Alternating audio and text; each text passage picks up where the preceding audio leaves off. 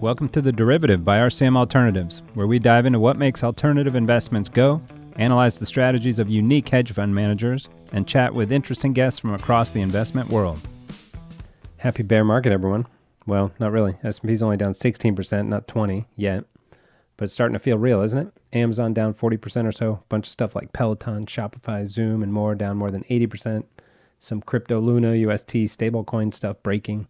Interesting times indeed which call for interesting guests. See what I did there? Uh, which we have coming up in spades this month. We got part two of the Noel Smith of Convex AM next week, talking volatility trading. Good timing on that. Then Anthony Zhang from VinoVest for National Wine Day. Then Charlie McGarraugh, chief strategist at blockchain.com, by way of some rather interesting uh, former places like Goldman Sachs, on talking crypto and trend following. And be sure to go listen to Jeff Eisenberg over on the Hedged Edge pod talking with Dick Stilts. Great name.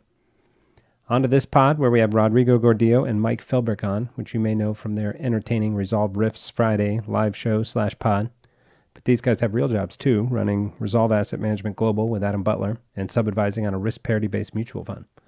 We talk through how leveraged stocks and bonds hijack the risk parity name, how Resolve layers alpha strategies on top of their carry tilted risk parity approach. Also get into what exactly risk carry tilted means uh, and play the best version yet we've had on the pod of Two Truths and a Lie. Send it. This episode is brought to you by RCM's outsourced trading desk, which guys like Resolve use 24 6 as their outsourced trading operation. Check it out under the services slash trading firm slash 24 hour desk on the main navigation at rcmalts.com. Now, back to the show.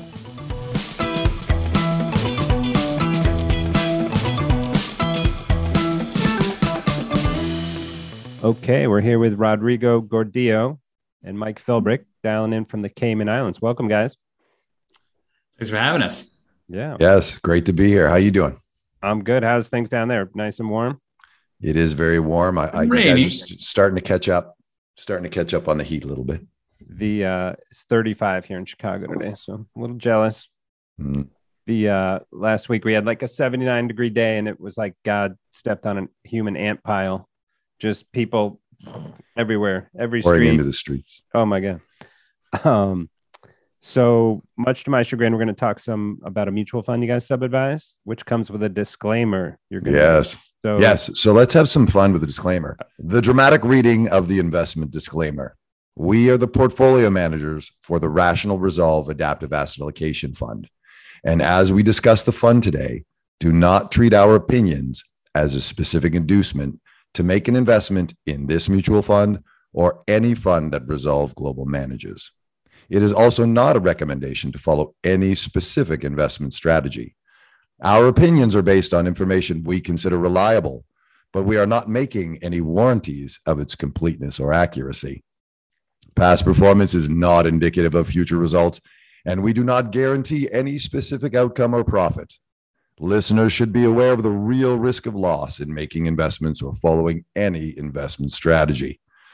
This discussion does not take into account any individual listener's specific investment objectives, circumstances, or needs, and is not intended as any type of recommendation. Listeners should make their own independent decisions regarding any investments discussed here today, considering whether it is suitable for their objectives, circumstances, and needs. You might also consider seeking advice from your financial professional or an investment advisor. And with that, I conclude the dramatic reading of the investment disclaimer. Ooh, Very serious stuff. nice. Very Class all around. You should you ever consider uh, doing like a side hustle for Yeah, a little voiceover. work. Cialis, Cialis ads or something? Did you recognize my voice from that? I did. That's good. All right. We'll never get those two minutes of our life back. So let's get on to the show. Um, I want to start with the old 60 40 portfolio, Rodrigo. It's been getting wrecked, which is about as polite as I can put it. Um, so does this sort of point out the flaws in that thinking, Rod? Well, yeah, no, the flaws have always been there, right? But you know, the truth about investing is, or anything in life, is that you. It doesn't matter um, how much you talk about it. Wisdom only comes via experience, and I think in the last 10 years, just looking at the numbers prior to 2020, when 60 40 is looking at a Sharpe ratio nearly of two, just to put that into context, um, historically, the Sharpe ratio of equities is 0.25 to 0.3. Uh, Sharpe ratio of uh, sovereign bonds is 0.25 to 0.3. Together in 60 40, maybe 0.45. We've seen a Sharpe ratio of nearly two for a decade. And so when you see that as your ex- lived experience, doesn't matter how many times you hear what the actual legitimate and fundamental blind spots of 60-40 are, you're you're not going to pay attention to it. And certainly it costs too much to act on those blind spots. So what are they? They should be fairly intuitive. One is inflation. Um, as inflation rises, then you're going to have um, whatever rates are in the market and bonds be uh, underwhelming compared to what real um, cost of living is. So bonds are going to go down in price; they're going to be less favorable. And then uh, prolonged and uh, persistent multi-year bear markets are also going to hurt equities, right? And so that's the, those are the two blind spots at 60-40: prolonged inflationary regimes and prolonged bear markets, which we haven't seen. Inflation we haven't seen in 40 years, real inflation, really um, and uh, and a prolonged multi-year bear market we haven't seen since 2008. So I think we're being hit in head uh, with it in the last couple quarters, and people are starting to perk up to what they need to do to fill in those blind spots. And even beyond the last decade, the last 40 years, right? It's been very rare for bonds and equities to go down at the same time. Together, right. Together. Which is the stagflation environment, right? Where you're you're seeing low growth and and prolonged inflation. But we did see inflationary growth in the 2000s um, with two major bear markets in the tech crisis and the 08 crisis. That didn't fare well for 60 40, but certainly the bonds acted as a good offset during those two regimes. And what what do you say to? I've started to see more more of this as bonds have been getting hammered. Of who cares? Just its duration. You get your principal back at the end. Um, right? If you're doing 60 40, you should be rebalancing. So that kind of negates the duration. Like, what are your thoughts on how that dynamic works? So, how the dynamic of um, just that argument of like, who cares if bonds are down? Like, you'll get your principal back at the end. Yeah, well, it depends on whether you want principal that purchases the same amount of goods as it purchases today, right? Like, we're talking about nominal return of capital rather than real return of capital. So it's certainly important to have um, to, to, understand that dynamic that you just because you're getting a coupon that is fixed for a 10 year period with a value that that existed today, if inflation doubles, then you're going to get half the purchasing power and half the coupon you expected in real terms. That's the only thing that really matters. So the the importance here from the perspective of balance and diversification is that you need to have something to offset the risk of an inflationary regime, and bonds just simply don't do it on their own. And Mike, does anyone actually do the 60 40 portfolio anymore? Like, are you um, talking to yeah. investors who actually have that? Yeah. Well, I think, I think the, we're in an interesting set of circumstances where we've had, you know, declining rates for 40 years. And so, you know, even the rate, the recency bias that people are experiencing, which then feeds the overconfidence bias, which then feeds the performance chasing, all leads to 60 40 as being the predominant benchmark.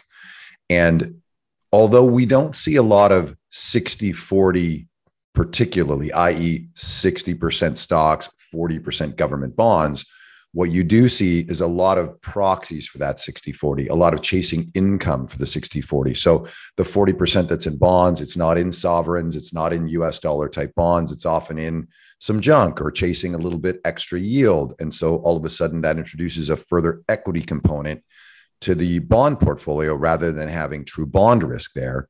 And you also have this weird imbalance where, you know, 60% in stocks, that, that volatility dominates the portfolio. And, and that's kind of a 90% stock portfolio from a risk perspective.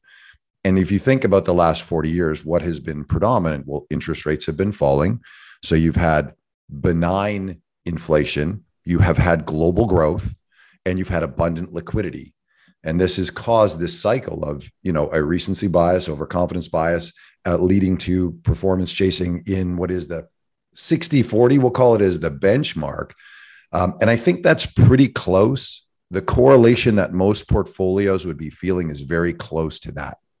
Uh, is it that specifically? No, it's not, but it's not iterating very far, right? The alts that they're including are like private equity, which mm. is equity, it's in the name, um, or it's credit, and credit functions a lot more like equity than it does bonds. So I think at root, yes, most folks have a, a pretty significant correlation to a stock bond portfolio. Is it specifically that? Maybe, but around the edges, it's not, but it's it's probably 95% correlated to that.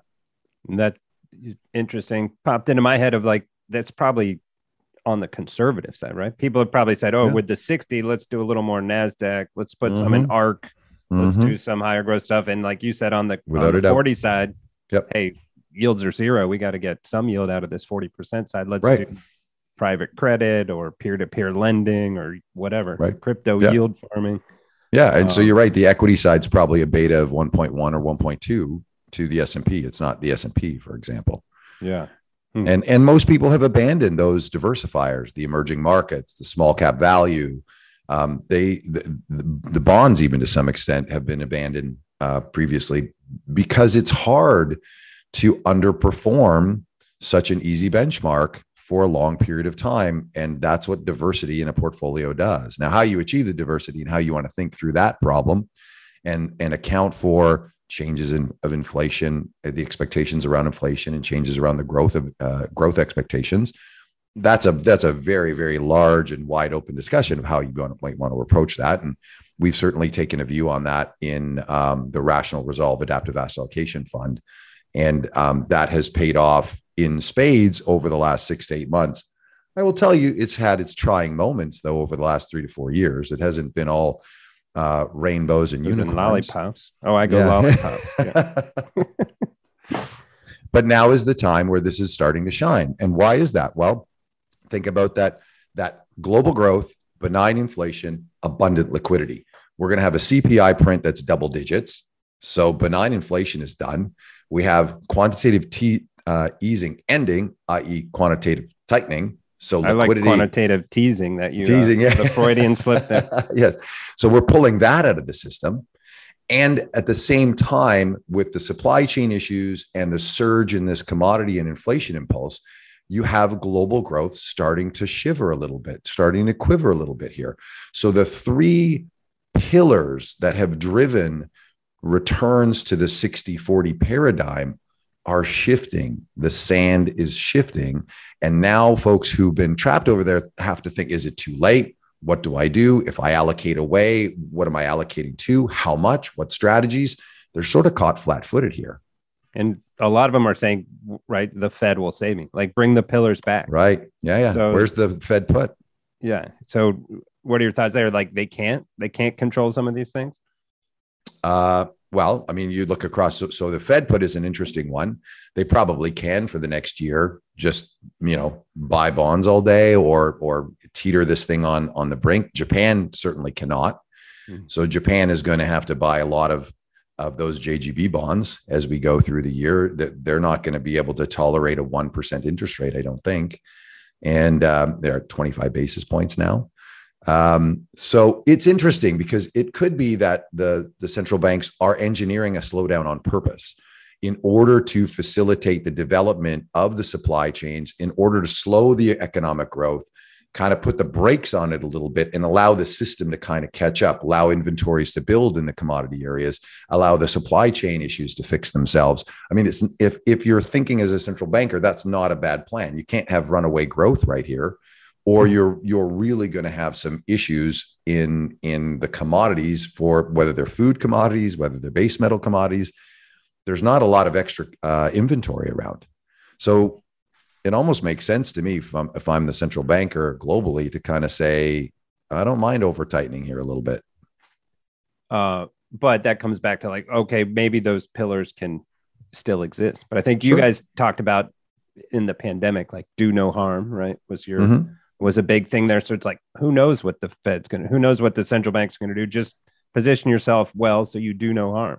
You don't take right. a big bet one way or the other. Right. Well, that, that and that's the basic premise of one of the the parts of the rational resolve adaptive asset allocation fund is it's based on a risk parity framework, right, which takes into account the two dynamics of inflation and growth and those four quadrants that that stem out of that and builds a portfolio that has assets in it that are structurally robust each area.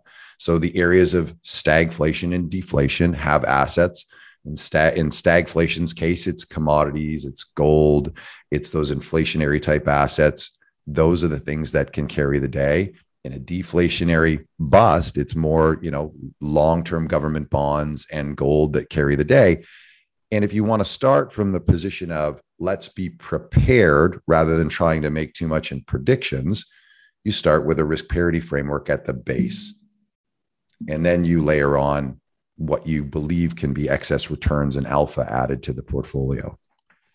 Uh, a few things to unpack there. One, the as we're talking about protection, a lot of people were worried about inflation that's going to come someday and bought tips. They mm. thought they were protecting themselves.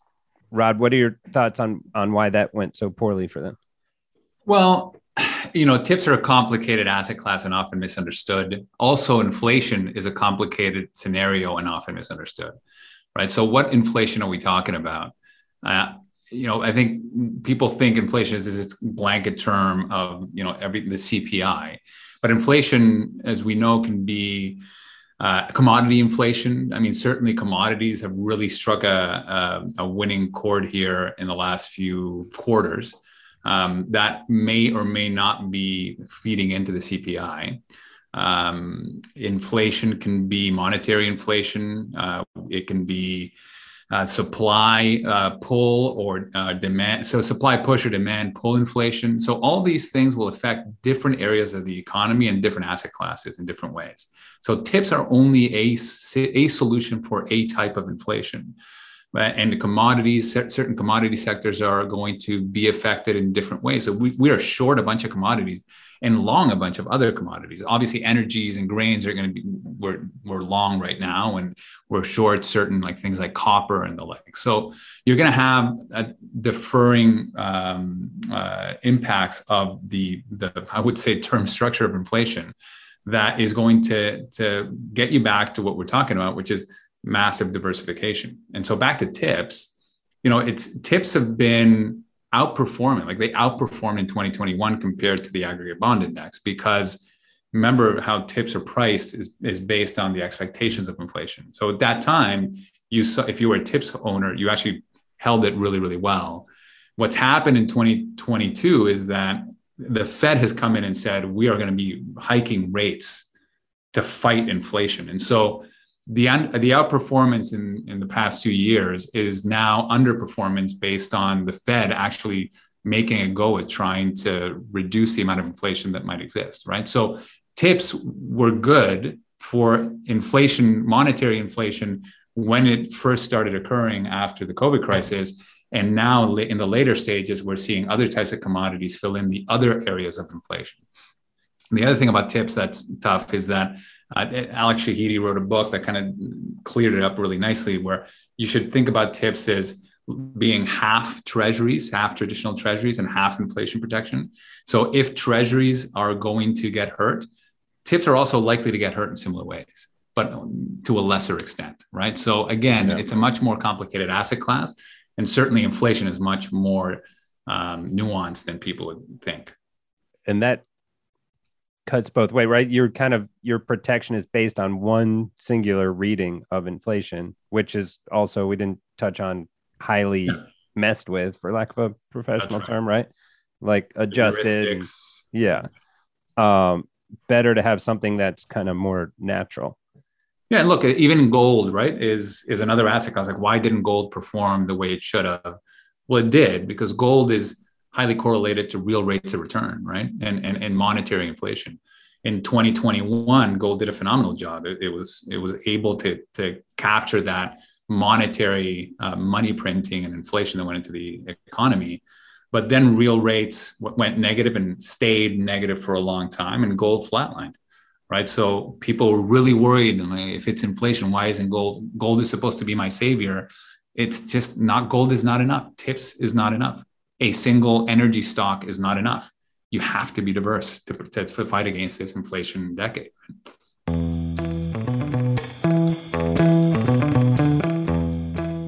Going back, talking about those four pillars and the base and the core risk parity core. I know you guys have gone back and forth between embracing risk parity, kind of pivoting from risk parity.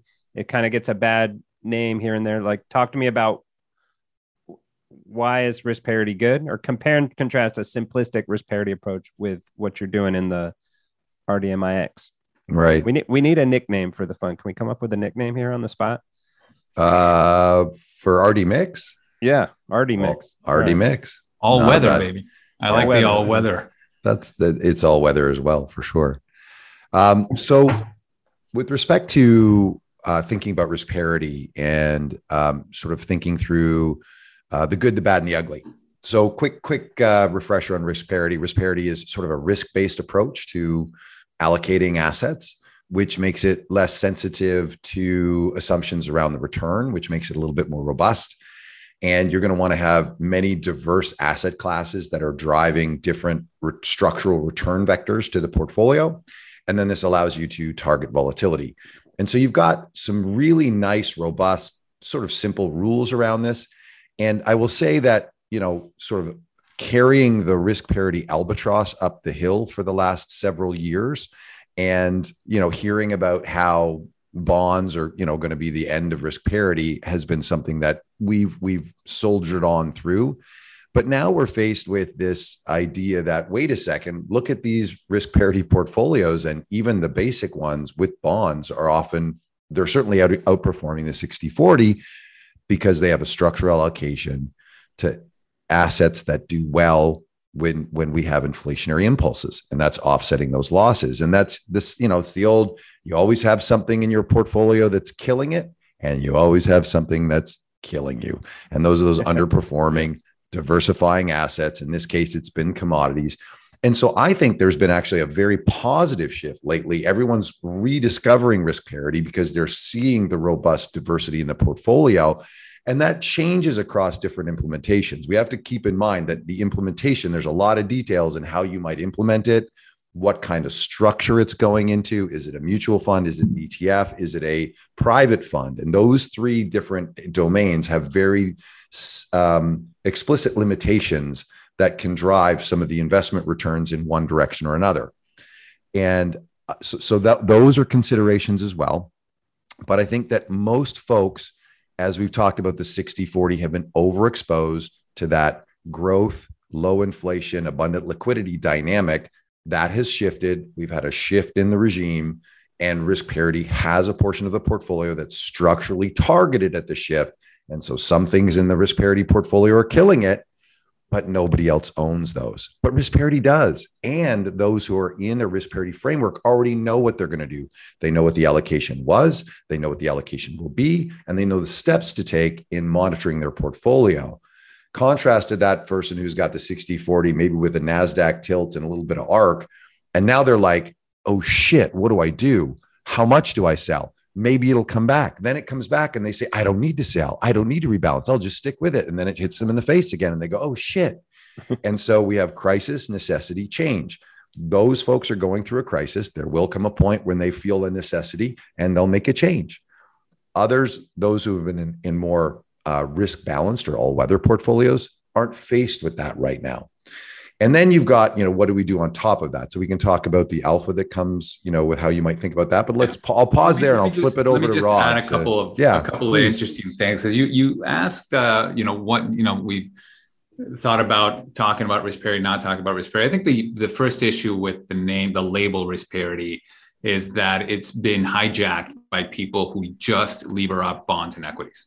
It's like mm-hmm. a, a levered 60 40, and somehow that got the label of risk parity and it's not. I mean, risk parity is an equal contribution from uh, inflation assets like commodities, equal contribution from growth assets like equities, and equal contribution from protection assets like sovereign bonds, right?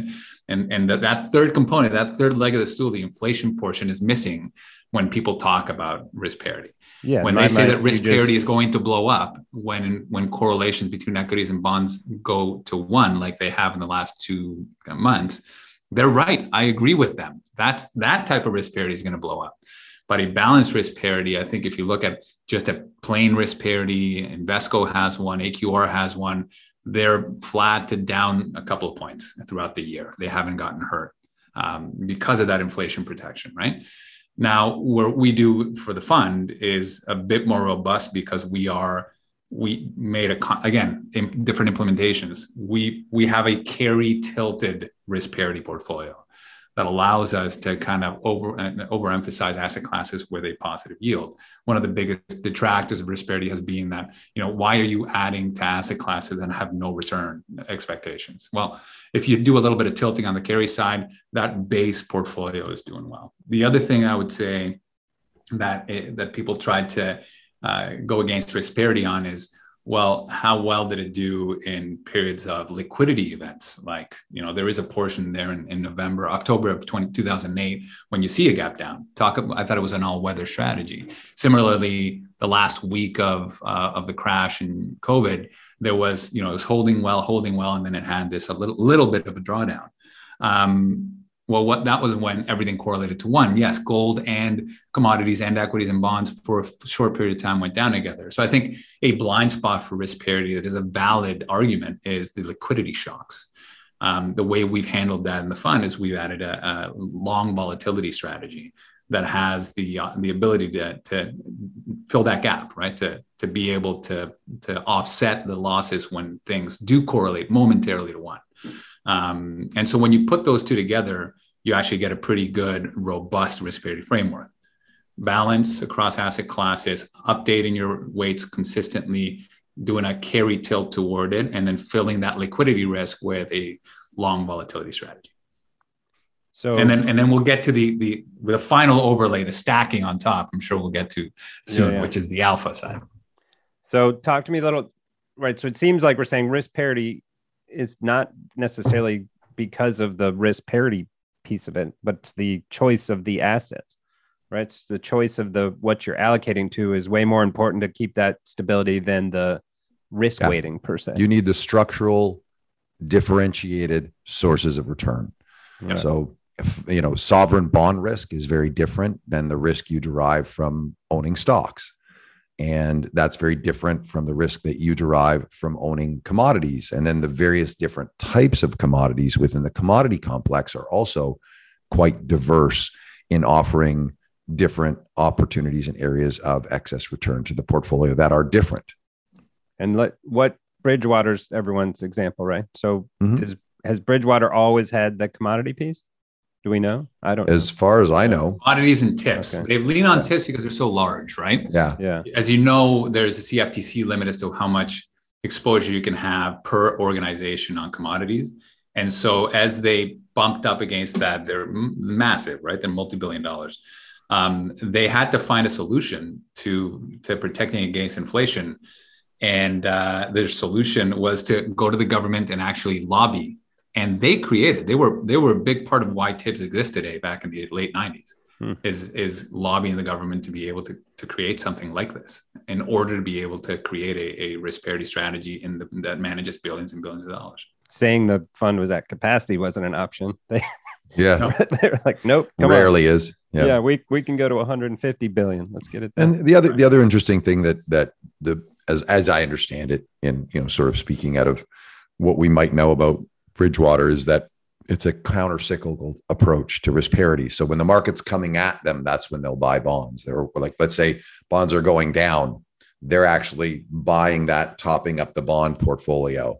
So rather than trying to chase an asset class because they're so large, um, they're a little bit more counter cyclical. So as asset classes come down, they're you know selling the ones that are going up and buying the ones that are on the drawdown because the volume is there for such a large portfolio. A smaller advisor uh, uh, manager like us is able to be pro cyclical. So we can emphasize the portfolio with, you know, things like a little bit of carry or a little bit of trend rather, and those types of things, and not um, have the um, slippage eat into the profits too much. Bit more active, yeah. Is that why they underperformed during most of that stock run up? Because they're waiting for it to come back into them a little bit instead of yep. reallocating into it. Well, they, they would be selling the, the stock part and buying the bond part.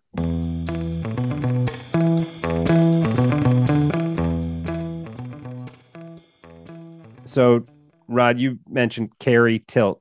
Do we want to, can we define that and talk about what that is exactly? Well, it's it, you know it carries like the equivalent of yield, right? If something the, the definition is of carry is what return you make, assuming the price of something does not move. So, for example, the carry of an equity is its dividend. If the equity, if the stock starts at 50 in the beginning of the year, ends at 50, and you received a 5% dividend, that's your carry, right? In the futures world, you deal with periods of uh, with asset classes that uh, contracts that may be in contango or backwardation. And, and so you're either going to be in a position to have a positive carry where if you hold that that futures contract that's below spot, it's going to gravitate towards spot by the end of the of its uh, maturity, and you're going to by holding it long, you're going to have a positive yield. If you if the, the opposite is true, if it's going to cost you to carry, if the contract um, costs you more than spot, then it's going to gravitate lower. And so while the asset class might go up or down, the carry, if you if it doesn't go up and down, the carry will provide a negative yield. And so you want to tilt towards asset classes and, and futures contracts that have a positive carry and tilt away from those that have a negative carry. So another way to think about it is you want high yield versus low yield. Um, and so when you say the portfolio has a carry tilt inside each selection of each stock index, each bond inside each sleeve has that carry tilt. That's right. Um, and what so would that look like? You're always choosing the higher yielding bond. What's the practical limitations of that, right? You're not going to go into Argentinian just, it's, debt. It's again, it's overweight versus underweight. You're not going to go yeah, 100% yeah. with the highest yielding asset class. We still want to keep the essence of the risk parity concept in, in recognition. Again, this is why risk parity implementation across different providers is so important you know, for us, we we think that having a carry a carry tilt, we we we know intuitively it makes sense. Um, and so you want to, for us, it made sense to have that extra layer tilt uh, on the risk parity without sacrificing everything that risk parity is. Right. The right, the right. at at uh, at the limit, uh, you would just choose the one security that has the highest yield. That's not what we're doing. We're yeah, and being the risk parity framework and tilting slightly and carry always right. Oh wait, people were getting carry traders were getting taken out in body bags as correlations went to one and yeah, all that good carry currency mind. traders were keep, right. Yeah, Let's okay. clear. Yeah. Carry yeah. currency traders were. Yeah. Carry isn't necessarily counter cyclical um, in across commodities, across equities, and the like. Um, certainly, I can speak to that it, with yeah. officially, yeah. And seeing uh, the statements yeah, you're seeing it year to date. I think Carry is doing a phenomenal job. Like a pure long short carry strategy is actually yeah. holding up really nicely and making some returns. So it's not it's not people perceive carry to be that currency carry, right? Where you're long the Mexican peso and short the U dollar. And if something goes wrong in, in a recessionary environment, then the U dollar goes up and everything else gets taken to the cleaners. Yeah. That's not the case if you're using a carry strategy across the board. So mm. that's the number one thing that's important to understand there. Um, and also, if if there is components of the asset uh, universe that will get taken to the cleaners, the that's another reason why we have that long volatility overlay. And there's there's also the the alpha. So I mean, coming back to first principles on it, risk parity allocation is an allocation based on the volatility of the underlying asset and assumes all the returns are basically the same. And you can enhance that by having some insights on what what the actual carry yield is going to be and use that as your return estimate. Turns out it's not a bad an estimate, and you can construct a pretty robust portfolio with that. Right. It just comes back to like the rest is all basically noise, right? There's something mm-hmm. structural mm there you can more yeah. count on than than the rest of the noise. Yeah. Um, and we might have buried the lead here. Let's just go back for a second and talk about the right. We're saying that the naive risk parity is just stocks bonds the more advanced is stocks bonds commodities.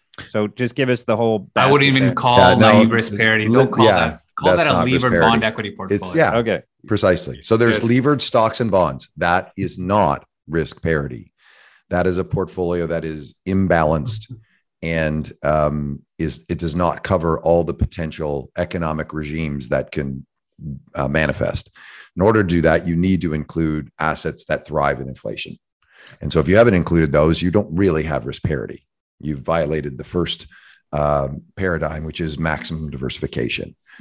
So, let's say we move to the the, the risk parity, which is only risk based. We're going to just take the the return assumption out, and whatever the vol of the asset is, we're going to allocate on a risk weighted basis, and we're going to make sure that we have equal risk allocations to the four regimes that can occur. And that's a pretty robust four by four. Doesn't matter what the weather is, you're going to get to work. If it's the wintertime, your four by four is going to get you to work. If it's summertime, your four by four is going to get you to work. You know, um, other cars might be a little bit more seasonally sensitive. If it's sunny out, you know, you can drive your sports car, which is maybe your 60 40, levered 60 40. But when it starts to get snowy, that's going to be a bit of a wreck.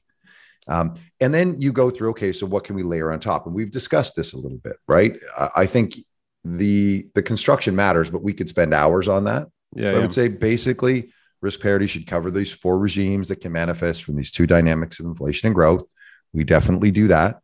We have some insights on that that I think are better return assumptions than just using the volatility as a return indicator for the portfolio. And then we add on the active overlay, right? So, you know, we've actually been probably from the beginning of the year net short bonds in a risk parity portfolio because the alpha side was saying, yeah, these bonds are no good. Reduce reduce your allocation. Yeah, still no good. Keep reducing the allocation until the allocation was actually marginally negative. And um, and that has been a, a significant source of profits in the portfolio since the beginning of the year, which is what happens when you get an inflationary shock. That's what happens to bonds.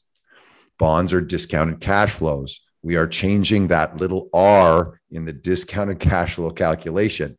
When you change that little r, it changes the end result and has pretty dramatic um, outcomes on the final price, which is what we've seen bond uh, prices go down as yields go up. And the um, sources of alpha or our alpha stack or our ensemble of uh, features identified that and sort of kept us out of the way of bonds. That's been attenuated and is much more neutral now. It's much closer to sort of flat bonds, um, just slightly short in some portfolios, slightly long in other, and that has to do with the different you know constraints and uh, and assets available in different portfolios. But for RDMIX as an example, you know a, a marginal short in bonds generally in rates at the moment. And that, by the way, I just want to warn everybody when we talk about positioning today, it changes every day. So please don't take that as any kind of indication as to that's what it'll be tomorrow. Not investment advice. Yeah, yeah, yeah. So just I'm just trying to provide color and flavor. And in an inflationary impulse, actually being short bonds does provide some some pretty significant value. And just in pract- practical matter, is the trend following is taking you short bonds, or is there also you're saying Oh. kind of a risk overlay that's on taking the weighting down on the kind of Yeah, core let's side? let's take a step back and and really I want to I want to flesh out that alpha overlay. You know, Yeah, we've yeah. written a piece called return stacking last year that's gone uh, pretty viral and I think the term is is intuitive, right? Um, what we're trying to do is allow ourselves to identify unique sources of return and then stack, you know, we like risk parity, I like that. You like long volatility stack that on top of risk parity. And then on and, and then if you have any expertise in trying to predict the future you know our our hedge fund is trying to predict the next five days movement of any asset class and has an equal chance of going long or short any asset at any time. All right. So now we're now we're really our hedge fund is hubris what we did is we grabbed that concept that that hedge fund alpha and stack that on top of risk parity and tail and, and long volatility Mm. and so the correlation between something like pure alpha and that best beta is zero. And that's what we were doing with RDMIX, right? Now, you ask, what is the alpha? Like, what, was it trend? Is it all pure trend? Is that what's making us short bonds? Trend is a part. But trend is in this bottom piece as well, right? In in uh, risk parity. No, Okay. Okay. okay. risk parity is not Um, trying to risk parity is the is the the do no harm portfolio it's it's the one that says i have no real prediction of what's going to happen in the future i just want to be balanced and so it's i think about the way bridgewater and, and ray dalio thinks about it right they don't offer a full single solution they segregate their best beta their all weather strategy their risk parity and they have a separate fund called pure alpha and they allow the investor to choose how much they want uh, between the two. What we put forth with the Rational Resolve Adaptive Asset Allocation Fund is we we made the decision for the retail investor. You know, half of the risk comes from risk parity, and the other half comes from pure our version of pure alpha. And that version of pure alpha has trend as one of the styles. It also has mean reversion as another style. It has seasonality is another one, carry is another one, uh, relative value is another one, right? So these are unique drivers of future returns with an expectation that it's going to continue to exist for structural reasons. And we don't know whether trend is going to be the best performing thing for the next 10 years or the worst. We don't know whether it's seasonality that's going to outperform everything or not. And, and again, now we're grabbing our alpha sleeves and applying a, a risk parity understanding that if you don't know the future of your alphas, you might as well Mhm. use them all. Right. Right. Trend has contributed to the short of bonds, but so have other uh, of these mean reversions and the whatnot, right? I love it. So that's the part I was trying to get at. We, we're making progress. So that core base, just give it to us one more time so listeners understand. Inside just the risk parity piece is stocks, bonds, commodities. That's it. Anything That's else? it. Rates, currencies. Um, equally weighted, but essentially, there you think of it across each market or as buckets of like the stock bucket, the bond bucket, the commodity bucket. Yeah, you'll you'll think about it from the perspective of and when you when you x-ray the portfolio you're going to see 60 plus futures contracts we are we are creating uh, and identifying their correlations and volatilities and making sure that each one of them contributes an equal amount of risk to the portfolio with a slight carry tilt. That's the way to think about that. For every dollar that you give this fund you're going to get a dollar exposure of that kind of all weather long only risk parity portfolio right? A little bit of humility something that can get us there that that four by four truck that's going to get you there long term. And and then you know we we overlay on top of that a layer of long volatility just just for the rainy real rainy thundery days that even the four by four might get stuck in right and then finally we have the special forces coming in and stacking um, stacking that return for another dollar's worth of exposure on pure alpha. So again, the Bridgewater view, right? Your Yeah. best beta, your best alpha. The only difference is we're not giving people a choice. They're getting 50-50 in this case. And uh, the 50 50, how often is that rebouncing? Daily, monthly?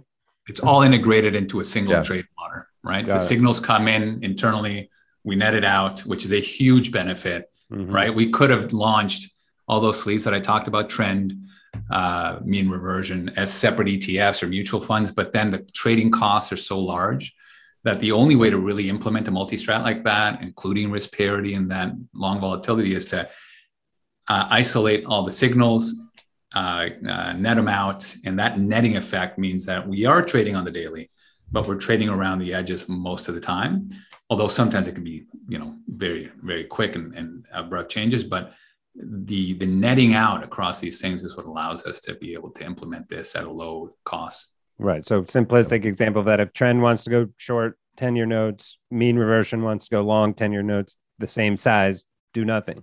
Be Yeah. flat.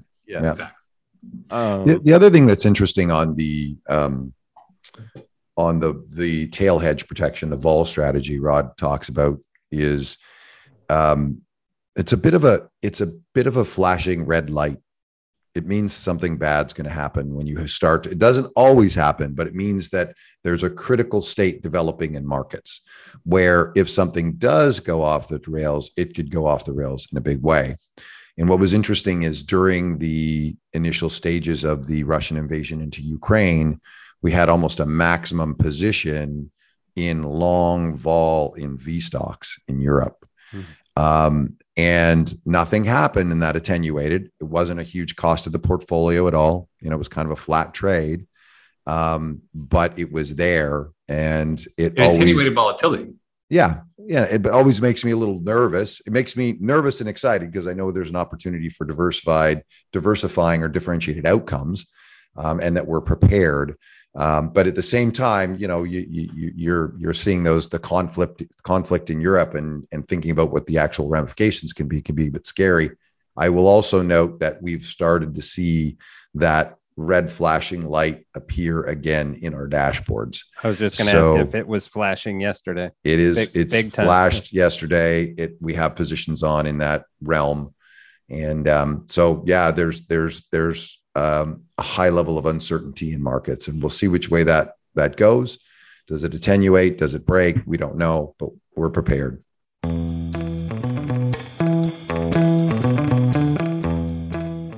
We mentioned ensembles.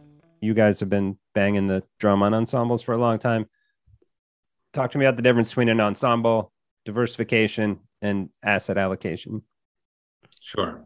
I mean, it's it's a it's a layered topic, right? Because yeah. ensembles are again a, a recognition of our ignorance.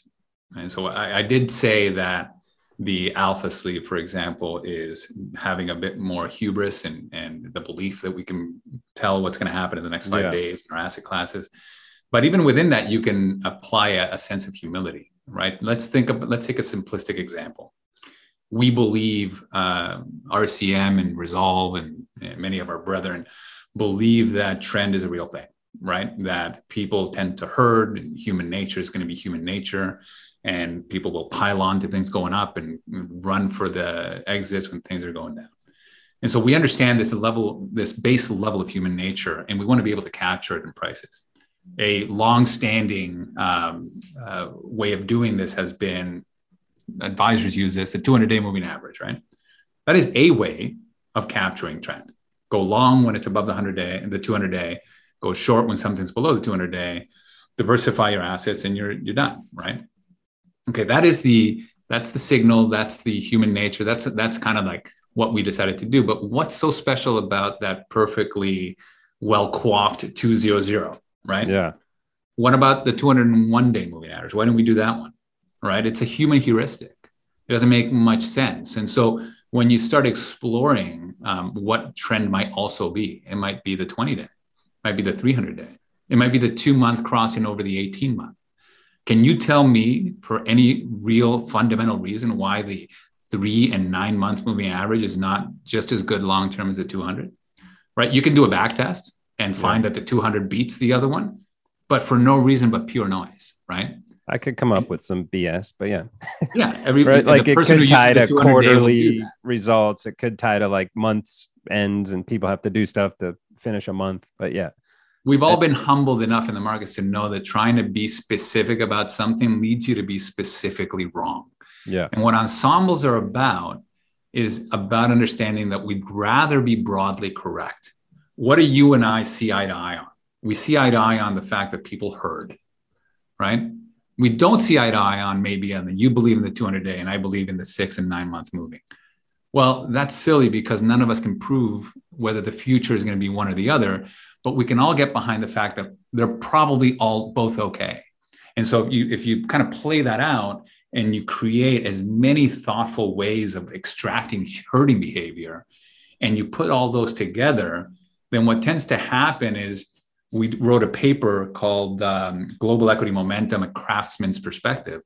And we're talking about um, a, a, simple, I think, 10 or 12 month uh, strategy where you go, uh, you know, for the S&P 500, you go long or flat. And it's, it's based on Gary Antonacci's um, Global Equity Momentum. And we're saying how that works over time because it's herding behavior, but it's, it's not, it may not be as robust. And then we went and tested all the different imagination that we could put in towards trend and momentum and found that using an ensemble and netting out creates a much higher Sharpe ratio, a much lower drawdown, a much uh, a much stabler equity line long term than being specifically wrong about a single thing, right? And so you, you can imagine how this can be applied within trend. It can be applied within multiple uh, factors and using them all in all in and, and mixing them together and netting things out. And so this is kind of our DNA. Our DNA is diversity and diversification and balance, and that includes diversification across alpha buckets and across alphas. That's the idea of ensembles. A little sense of humility. Um, right, and I think Jason Buck coins it as like the he's trying to get the beta signal out of the alpha right? The more you ensemble it, you can get like one one signal out of there instead of one short, one's long, one's flat. Right. Um, and so, how does that differ from your views on asset allocation?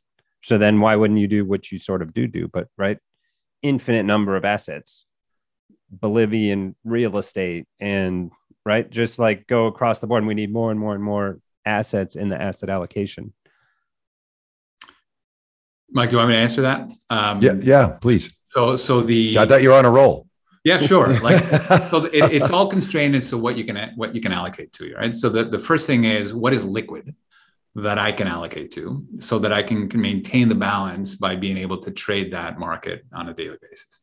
And so first, so what what type of where do you get all this? Um, where do you get access? The the most liquid markets in the world that have diversity in them happen to be in the future space, right?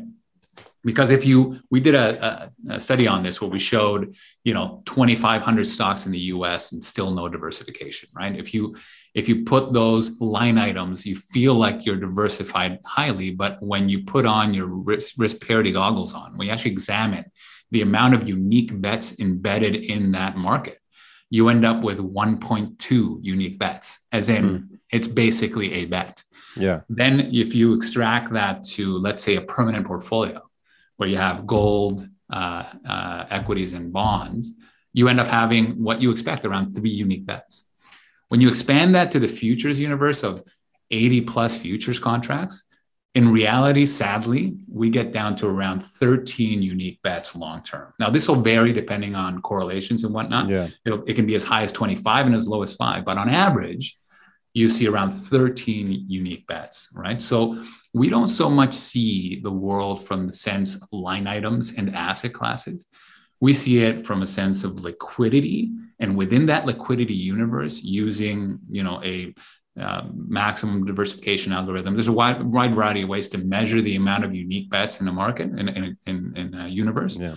We we get the maximum that we can get, which is sadly not much. We got to we got to get Elon to Mars so that we can have a, uh, a new economy that's truly non-correlated to, to what we have here, right? So it's really difficult at, at volume and, and high liquidity to find truly orthogonal bets.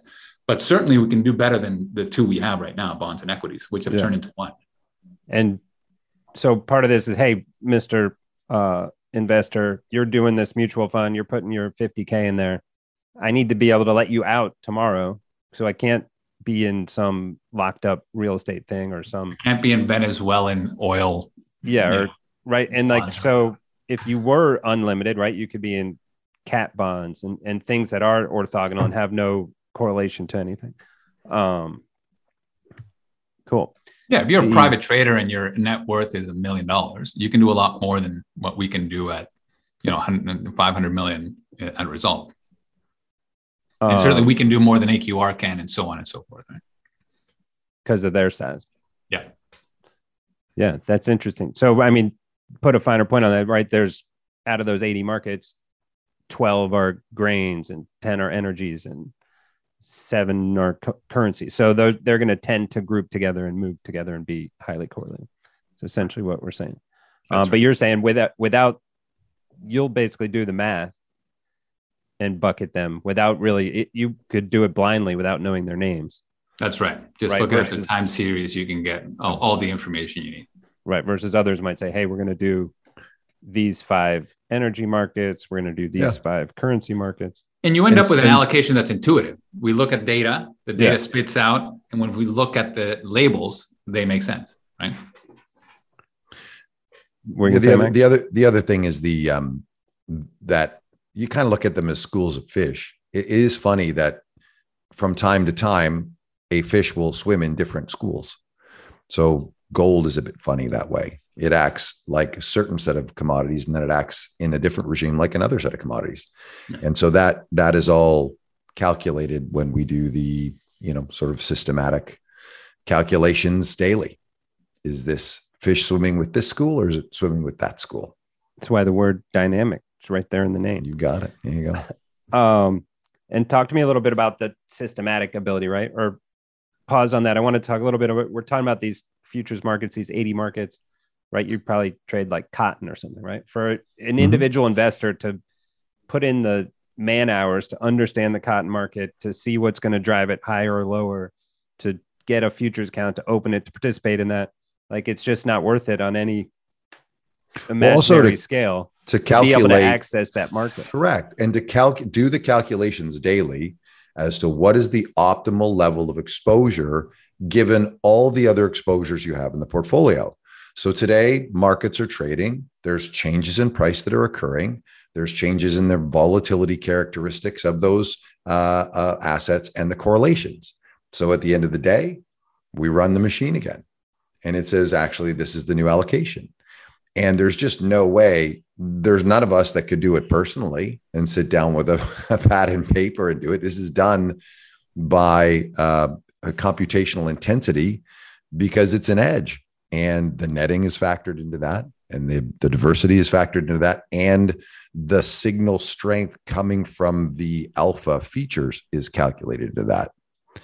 And so that is a large set of um, calculations that are done daily and spit out a and spit out a portfolio. And operationally, as you know, uh, Jeff, that futures are much more different than trading uh, stock, right? You have you have future ex- expirations. You have to when you're looking at your data and how you're testing on that data, you have to stitch together the different futures contracts going back in time. So if you want to do testing, you want to make sure you're getting robust data. Uh, when when are you going to roll it? What's most ideal? Um, you need to have expertise and trading expertise in different markets across that space. Do you have those? Like we have a team that is able to execute all those things, um, both internally and externally, that allows us to be able to provide whatever is on paper that seems to be alpha. There's a big difference between what's on paper and what goes in your pocket. Yeah. And that's the gap that oftentimes novice investors in the futures markets tend to miss, right? The other thing is granularity.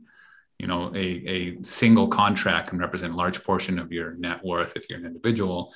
And so you'll start allocating more or less to a contract because you don't have the granularity required.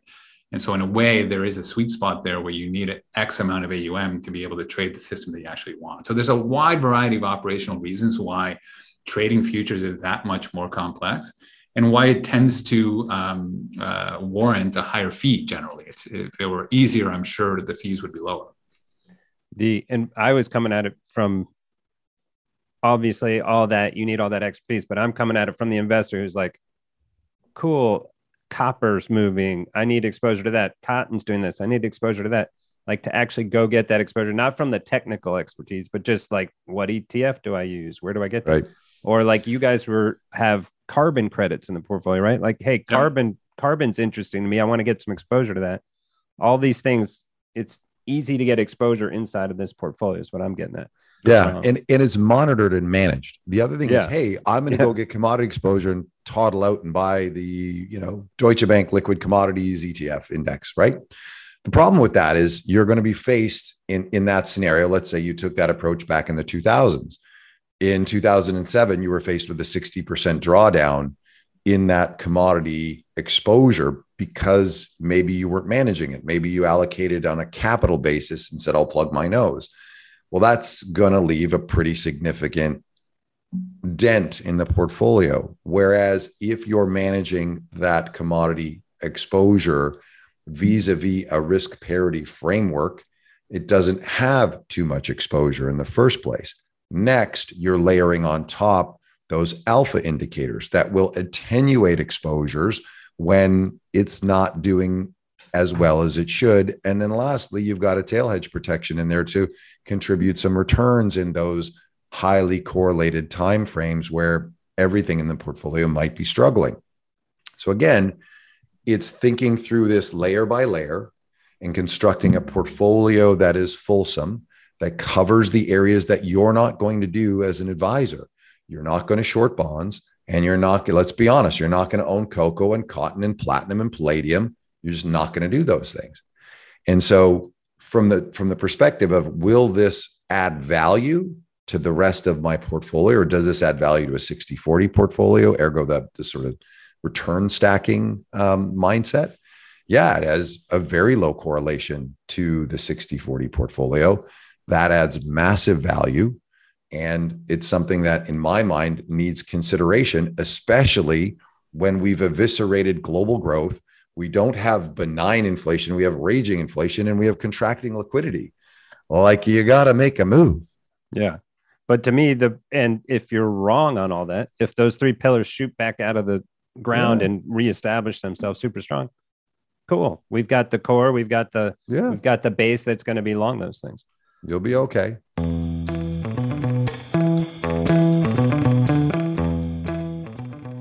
Commodity trend. We got to talk about it. CTAs. You guys have been banging the drum for about as long as I have been. It was a brutal 10 year period in there where trend was doing nothing. I feel most everyone who's still in the game is back at equity highs. Mm-hmm. Um, just talk about, and you can even expand on that whole alpha bucket. How do you keep the conviction, right, of year after year of underperformance or losses to keep that in the model, to keep yeah. allocating assets to it? That's right, systematic. Well, thank God, because if it was like if you had to wake up every morning and hit a button to choose to keep doing it, you'd probably stop hitting it. Yeah, I think the the understanding of history and historical dynamics is an important thing, right? The, I mean, from trend alone, you can go back. There's been enough. Trend is an easy thing to study across centuries, even, where you can see that over time, trend tends to have this kind of, um, it tends to have most of its returns during convex environments when chaos ensues. But over that that there's a one that goes back 600 years you will see you know decades long periods where you're being chopped up and and providing single digits. It's not like trend has done negatively for every single year for 10 years. Is that it has underperformed what it did in the previous decade when everybody bought into it right? But if you if you actually examine what the trend factor is it's like anything else. It, it, it works over time uh, uh, over time but not all the time. Um, and this is why you own it. You own it when there's when there's chaos when there is prolonged trends. And so I, have been talking a lot. In fact in that in the webinar that i did with you guys uh, that, that lunch um, event that i did with you guys last week it, you might want to put the link up there because i go through the history of inflation volatility and when multi-asset long short strategies such as trend but also including things like value and carry when do they do really, really well? When there's dispersion. When do we see dispersion? Right after um, growth stocks peak. Why did growth stocks peak? Because inflation was benign for a decade and persistent growth existed. And when that happens, liquid assets, every every part of of the liquid market concentrates into a handful of stocks. It happened in the roaring 20s, it happened in the 50s, it happened in the late 90s, and it happened in the last decade. But once that breaks, and it generally breaks with a bit of inflation, you start seeing the trickle down effect, effects of inflation. You start, it stops being US um, uh, currency and everything else. It stops being uh, NASDAQ stocks and everything else and starts, you start creating ripples across the world. Currencies start to act differently across different pairs. You start seeing certain emerging markets crushing it that own copper, own gold, own silver. And then you start seeing emerging markets that are getting crushed that have to import their grains in order to survive. You start seeing multiple opportunity sets, and that opens up alpha across trend, across seasonality, mean reversion, value, and carry. And so if you look at the, for example, the Goldman Sachs uh, macro factor index in the 2000s and, and kind of um, scale it to 10%, it was an amazing decade from 2000 to the to the peak of the commodity uh, boom, which was February 2011. And then from 2011, when benign inflation came in, then you see nothing but NASDAQ and, mm. and US treasuries really dominate. And, and it's not, it, it was just an underperformance. It wasn't a terrible thing. So you, you examine history, you identify moments of strength. I think multi-asset funds like ours are likely to outperform in periods of inflation for obvious reasons, right? What we're investing in, and we can go long and short these things. And we're likely to outperform during periods of prolonged, good old-fashioned sector rotation bear markets, where you can short the S&P like we have this year.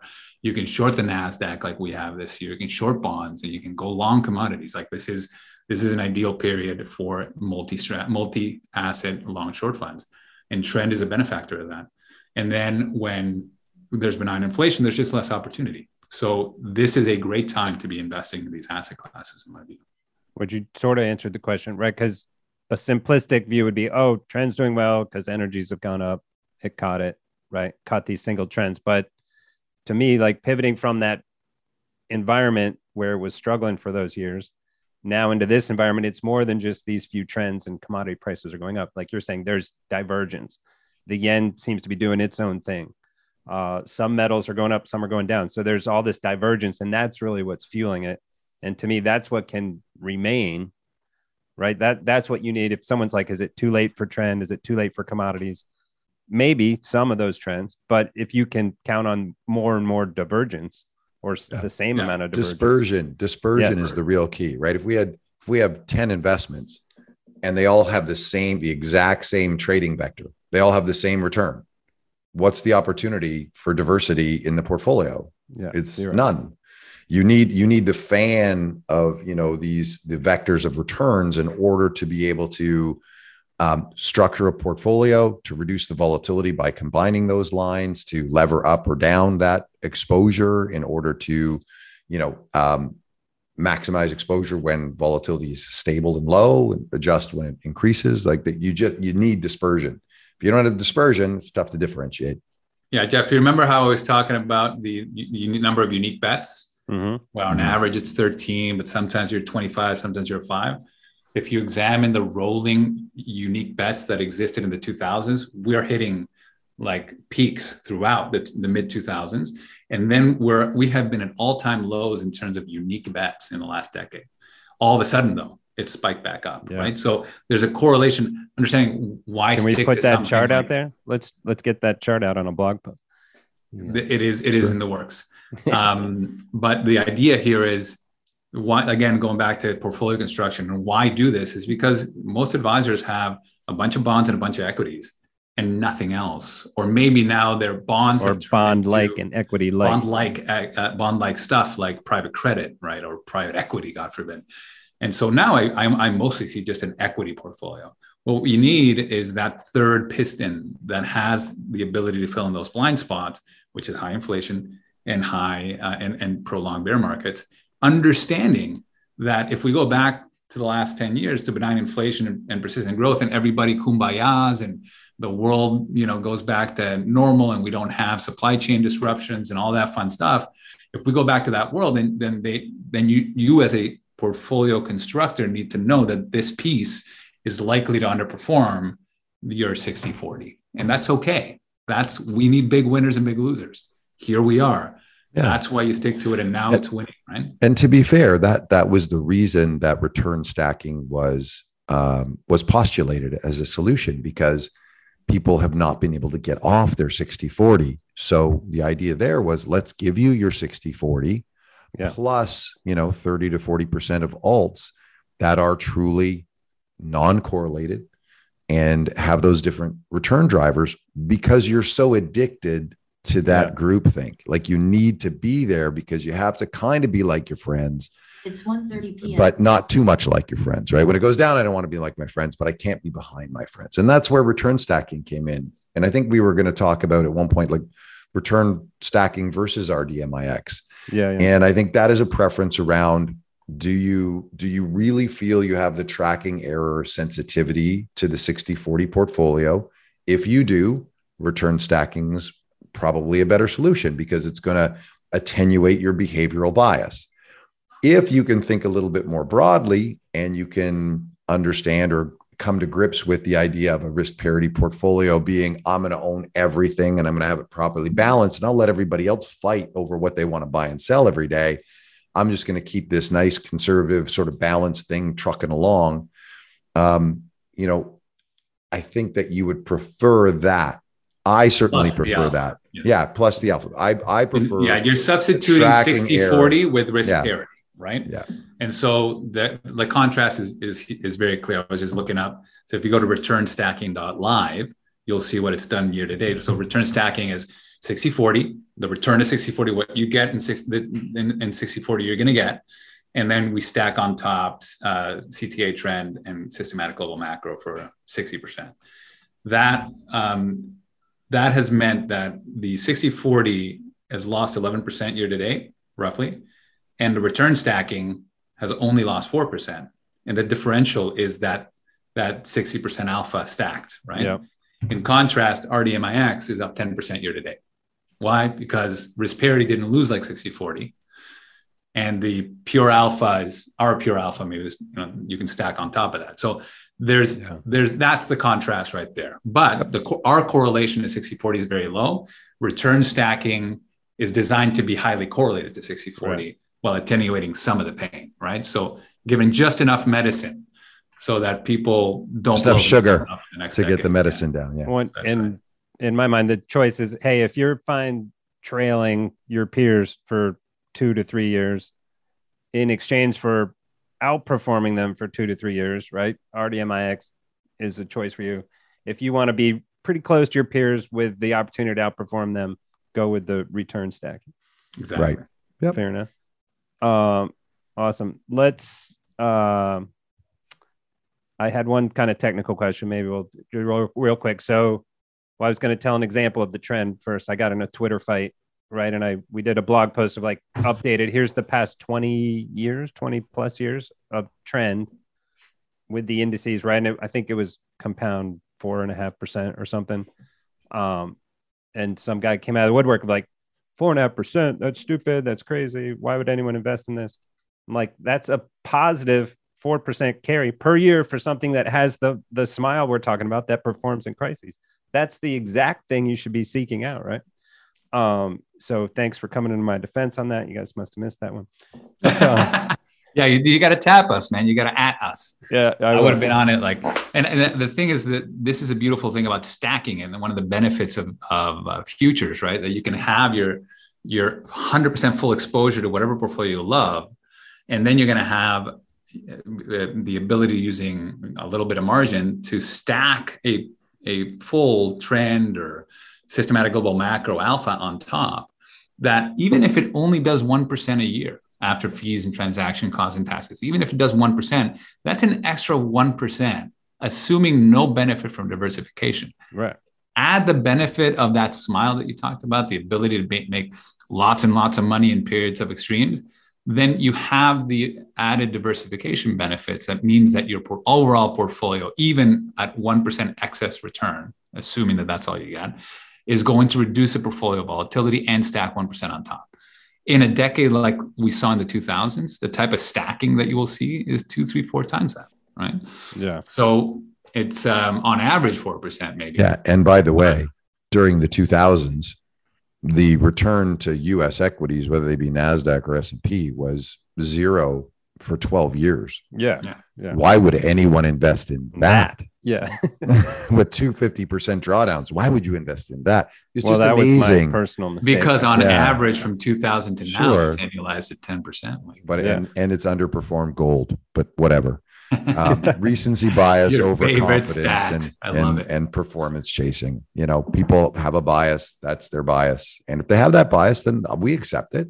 Do return stacking. Yeah. I mean, not, I'm not, we're not hating on anybody. We're just trying to help out. Right. Oh, and then my technical question was, okay, do I have for that alpha sleeve or whatever we keep using our hands here? Sorry for anyone who's listening instead of watching. Um, for the alpha piece, do all of those components have to have a net positive expected return? Or could you have something in there that has a negative carry, um, but on a portfolio level, it's it's going to be added to?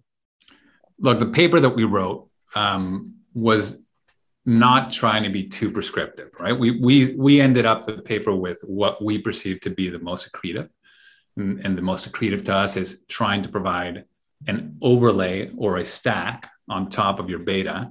Yeah, well, I wasn't talking is, return stack. I'm talking you're the in RDMIX and the alpha sleeve. But sorry, in the alpha sleeve. Yeah, yeah, yeah. No, I mean in the alpha sleeve exclusively, where you know the uh, the um, long volatility strategy has a potential. We're trying to make it a negative carry, but has a potential to have a slight negative carry most years, but with the benefit of providing significant outsized returns to fill in those gaps when nothing else does. Liquidity, really. So it yeah, provides liquidity, liquidity shocks to a portfolio when liquidity is heavily rewarded.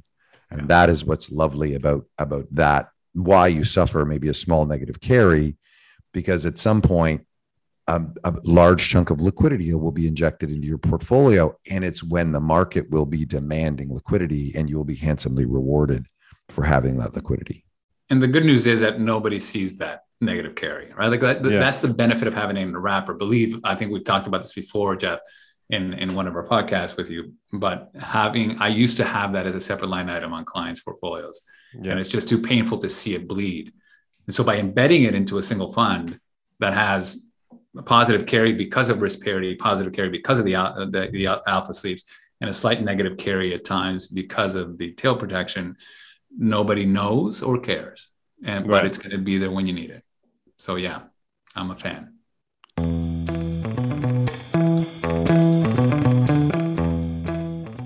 our last bit here. Going to change up our two truths and a lie bit today a bit. I'm going to change up a bit a bit. Um, and I was trying to do something clever with your ReSolve riffs and say it was going to be three riffs and a buy, but I don't know what a buy means. So uh, we'll just go on to can you guys give me three personal stories? One about Adam, who's not on the pod here, Adam Butler, one about Rod, one about Mike, anonymous, and I'm going to suss out uh, which story is for which which person.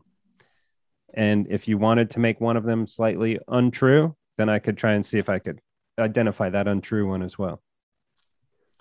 Who wants okay. to jump on that grenade first? Mike? Three stories. Sure. I, I, think you're, what you're asking us for is one story for each person. Yes. And yes, we'll yes. tell a story, and one of us will tell a couple of stories. Okay. Um, something that is um, uh, entertaining. Yeah, entertaining and um, so and may or may not be true. So one of one of the I'll, I'll tell a story and you guys can decide it's true. If you've ever met adam butler um, he's not the most athletic guy in the world. Um, but if you put a table tennis racket in his hand he actually turns into spider-man. And he like or Forrest Gump, right? Yeah, he, yes. he literally will turn into Forrest Gump. I think I fucked that up though, right? Because I guess you're supposed to guess who it is. Yes, but one of I, us. I guess it's Adam. one of us. if you place, so I get the gig now. If you, you place a, a, a, a table tennis racket into one of the hands of the people here, that person turns into Spider Man. Who is it? That would have been the better thing, right? That's the setup. That's the setup. All right. I'll, okay. So now I got to think of another one. Now, okay. You think, all right, Rod, you're up. One. All right. These are PG. Um, this is you can you can go R rated, right? All right. So um, one of us, one of us, has been engaged a couple of times, and the first engagement was in uh, was broken up while in a short bus, a school bus uh, trip that went from Ontario, Canada, all the way down to the tip of South America. And while in Mexico, while going, uh, being invited at 4 a.m. to La Cucaracha, the future spouse did not want that to happen, and therefore the uh, the, the individual broke up with that person, and were looking for flights out the next day. And sadly, there were no flights out for three weeks. So the disengaged stayed on the bus had to stay on the bus for Ouch. for three of those weeks. Um, Disengaged. I've never heard it called quite that. That's I right. like it. That's that should technically be what it's called. Disengaged. Ooh, that's a tough one, It's harder than I thought. right? Uh, oh, uh, well, this is interesting. One of our wives has appeared naked in a magazine. Okay. Right. You couldn't go. All right. One of us played professional Canadian football because I, I know who that is. One of us won a Grey Cup. Right. One of us is on a Walk of Fame. Like none of those are going to be friggin'. Um, and for the I listeners. Mike played in the uh, Canadian football. He won the Grey Cup. What was your team again? the Hamilton Tiger Cats. Hamilton Tiger Cats. And and you played. We did this way long ago. Who was one of the famous guys you played with? Uh, uh, played against Doug Flutie a lot. As per his brother Darren was on my team. Uh, played with Dexter Manley. Yeah. Um, played with uh, there's a few NFL guys that uh, tripped back through the CFL and whatnot. So a bit of fun. Yeah. Um, All right, Rod, you got so anything? one of us, one of us in undergrad, Mhm. one of us in a uh, in a moment of um, of possible intoxication went and stole a crepe crepes cart, you know, those crepe crepe crepes, Yeah. and brought it to the quad to cook crepe crepes for the uh, crowd of 20 from 2 a.m. to 4 a.m. in the morning while waking up the next morning and getting arrested by the police for stealing said crepe cart. These are tough. All All right. right. I'll, I'll- yeah, I guess. I guess the other thing is that if I were to say one of us has been arrested, that would be a lie as well. I will say that one of us has been to Disney more than thirty times. Ooh. I'm one of us. I've been to Disney more than 30. There you go. Well, Yeah. I don't know if you've seen us there. One of us plays D and D, and his character is a elven barbarian. Okay. All right. Let me search these out. I'm going with uh D and D. It's got to be Adam. Correct. Yep. Nice. Um, I'm going undergrad crepe cart as Mike, but also untrue because none of you have been arrested. that is incorrect. Incorrect, An untrue story. but it would have been Mike. I don't know. That's a good question. Uh, It is it is a story that did happen, but not to any one of us got it. in this group.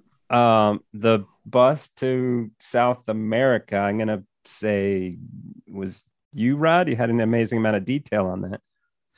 Well, we all know each other. I don't know. Was it me? I guess it was me. Woo, brutal. And wife appeared naked in a magazine. Mike, I mean the the pro athlete makes the most sense there, right? I love doing this to my wife. It's actually untrue. She wasn't quite naked, but there was there was a woman in a um uh uh I, I don't know if it was Playboy or Penthouse, and it looked it was a doppelganger for my wife, and Oh, she wow. worked at a, a car dealership, and they brought it in. They're like, "Is this you, Sharon? Is this you?" Like, and it no, no, no. literally was. And she's like, "No, that's me." I'm like, "Give me that book. I'm keeping that." Hmm. All right. Um, thanks, guys. This is my uh, idea. I want to just do a pod with guys like this, and we don't talk one thing about investments. We just Yeah. we just talk about life. It would be a lot more fun. Um, this is fun. We'll put in the show notes, everything. Make sure you guys check out their ReSolve riffs every Friday. You're still doing it mostly every Friday. yep. Friday, Um, four o'clock Eastern. Yeah. yeah, those are fun. And the return stacking, we'll put all these links. We're going to have a lot of links in the show notes, but we'll put them all in there. And great talking to you guys. Yeah. Always a thanks, pleasure, Jeff. Jeff. Thanks for having us. Awesome. Great seeing you. You too. Go trend. You've been listening to The Derivative. Links from this episode will be in the episode description of this channel. Follow us on Twitter at RCMAlts and visit our website to read our blog or subscribe to our newsletter at rcmalts.com. If you liked our show, introduce a friend and show them how to subscribe. And be sure to leave comments. We'd love to hear from you. This podcast is provided for informational purposes only and should not be relied upon as legal, business, investment, or tax advice. All opinions expressed by podcast participants are solely their own opinions and do not necessarily reflect the opinions of RCM Alternatives, their affiliates, or companies featured. Due to industry regulations, participants on this podcast are instructed not to make specific trade recommendations nor reference past or potential profits, and listeners are reminded that managed futures, commodity trading, and other alternative investments are complex and carry a risk of substantial losses. As such, they are not suitable for all investors.